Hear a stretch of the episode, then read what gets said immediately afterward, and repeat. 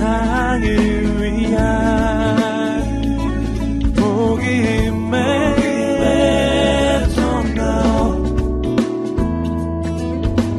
TV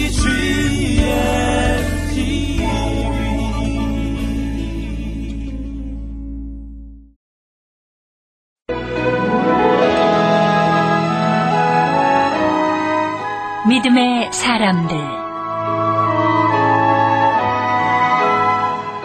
제 38편 존 로스 복음을 들고 조선으로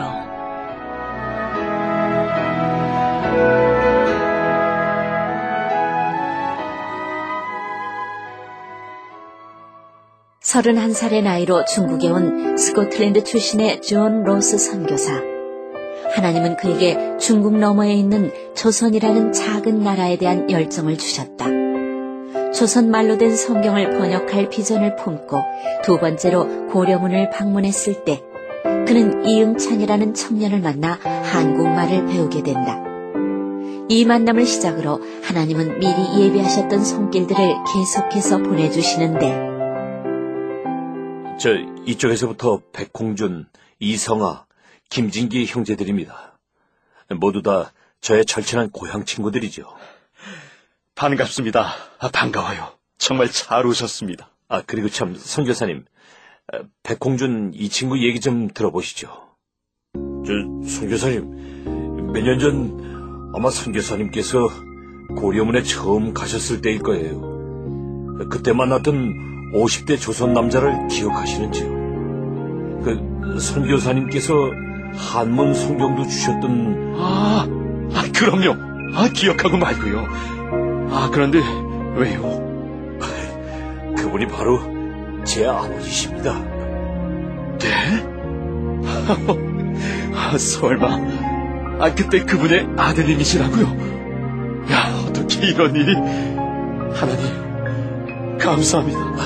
감사합니다. 아, 설마 내가 지금 꿈을 꾸고 있는 건 아니겠죠?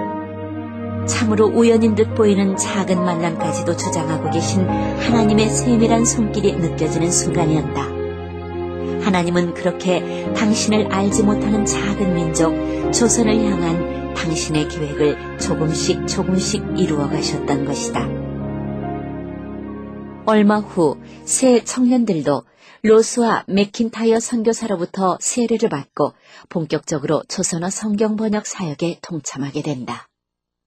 그리고 1878년 봄 요한복음과 마가복음서 번역을 마치는데 여러분, 정말 수고 많으셨습니다.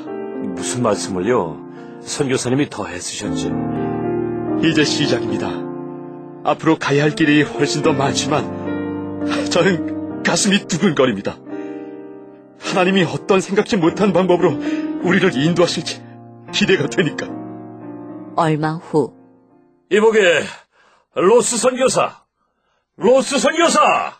맥킨타이어 선교사님, 예, 무슨 일입니까? 어, 자네에게 소개해줄 사람이 있네. 누구신데요? 저 형제님, 들어오시지요. 안녕하십니까. 저는 의주에서 온 서상윤이라고 합니다. 네, 아, 저는 로스 선교사입니다. 저, 반갑습니다. 저 어떻게 여기를 그 얘기가 말이야. 정말 기가 막히다네. 서상윤 형제가 동생과 함께 홍삼 장사차 연구에 왔다가 갑자기 장티푸스에 걸려 알아눕게 되었다. 이때 어느 중국인의 안내로 서양 의료 선교사를 만나 겨우 생명을 건질 수 있게 되었는데 그 일을 계기로 나를 만나 예수를 믿기로 했지 뭘까. 오, 그런 일이 그런데 말이야. 이 형제님 문장 실력이 보통이 아니야. 자네와 함께 성경 번역 사역을 하면 딱일 것 같아 내 일이 모셔왔지. 예, 그래요. 이응찬, 백홍준, 이성아, 김진기 등과 함께 서상윤과 서경조가 합세하자 한글 성경 번역 작업은 더욱 힘을 얻었고 드디어 1882년 봄 로스와 평안도 의주 청년들의 수고로 심양에서 한글로 누가복음 요한복음이 출판되기에 이른다. 한글 복음서의 출간은 특히 조선 형제들에게 말할 수 없는 감동이자 새로운 도전이었다. 로스 선교사님! 로스 선교사님! 이성아 형제님, 무슨 일입니까? 저, 저에게 복음서 책을 맡겨 주십시오. 제가 이 책을 고향에 가지고 가서 팔고 복음도 전하겠습니다. 국경을 통과하기가 쉽지 않을 텐데. 예, 아무래도 그렇겠지요. 하지만 하나님께서 다 해결해 주시리라 믿습니다. 선교사님, 너무 걱정 마시고 기도 많이 해 주십시오. 기도하고 있겠습니다. 부디 몸 조심하고 다녀오십시오. 이렇게 이성아는 복음서를 한아름 짊어지고 고향으로 향하지만 막상 압록강 앞에 다다르자 국경의 경계는 생각했던 것보다 훨씬 더 삼엄했다. 개미 새끼 하나 함부로 지나가지 못하도록 샅샅이 감시하라. 네. 며칠 동안 기회를 노리며 강가에 나가보기를 반복했지만 삼엄한 경계는 더욱 심해지기만 했고 결국 더 이상 기다릴 수 없게 된 그는 굳은 결심을 한 듯 복음서를 짊어지고 압록강가로 나갔다. 하나님, 도저히, 도저히, 주님, 이 죄를 기억해 주십시오. 이성아는 가지고 간 책들을 꺼내 태워 그 죄를 강가에 뿌렸고 또 타지 않은 복음서는 압록강에 내던졌다. 그리고선 빈손으로 심양에 돌아온 이성하. 로스 목사는 오히려 그를 위로해 주는데 선교사님, 형제님, 너무 슬퍼하지 마세요. 성경 씻은 물을 마시는 사람마다 생명을 얻게 될 것이며 성경 태운 지를 입은 사람마다 크게 성공할 것입니다. 주님께서 꼭 그렇게 하실 것입니다. 주님. 그 후 백홍준과 서상윤도 각각 복음서를 짊어지고 고향으로 향했고 하나님은 기적적인 방법으로 그들의 발걸음을 인도해 주셨다. 이렇게 하여 굳게 닫힌 조선의 빗장도 복음의 물결로 서서히 열리고 있었던 것. 어, 저, 로스 선교사님, 예, 김청송 형제님. 그간 안녕하셨습니까? 네, 예, 형제님도 안녕하셨습니까? 집안 지역에서 전도 활동을 열심히 하신다고 들었는데. 아이, 그렇지 않아도 그 일 때문에 찾아뵙습니다. 복음서 출간을 도운 식자공이었던 김청송은 매서인으로 자원해 집안 지역을 중심으로 전도를 하던 중이었다. 집안 지역에서의 사역이 예상외로 커져 지금 그 지역의 많은 사람들이 세례를 받고 싶어 합니다. 선교사님이 함께 가주실 수 있겠습니까? 그런 일이라면 기꺼이 가야죠. 1884년 11월 김청송의 안내를 받은 로스 선교사는 영하 40도의 혹한에도 불구하고 무사히 집안에 도착했고 그때 집안은 온통 눈으로 덮여 있었다. 이분이 바로 로스 선교사님이십니다.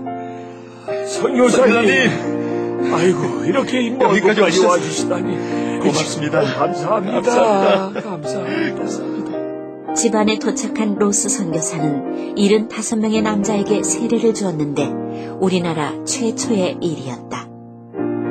이로써 이제 조선 땅에도 본격적인 신앙 공동체가 형성되기 시작한 것이다. 심양으로 돌아온 로스 선교사는 더욱 한글 성경의 필요성을 절감, 번역 작업에 온 힘을 쏟았고 드디어 1887년 최초의 한글 신약 성경인 예수 성교 전서가 완간된다. 주님, 모두 주님이 하신 일입니다.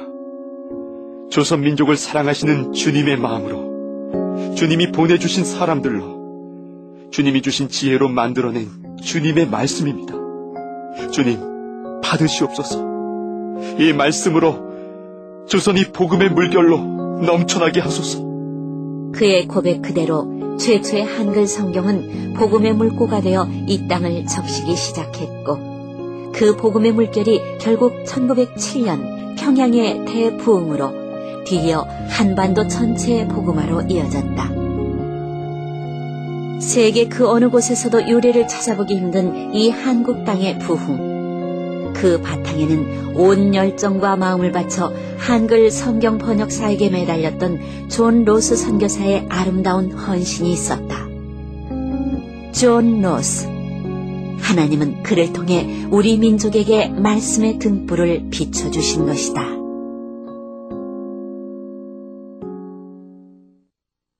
이 프로그램은 선교지의 교회를 세우는 힘찬 첫걸음, 드림온과 함께합니다.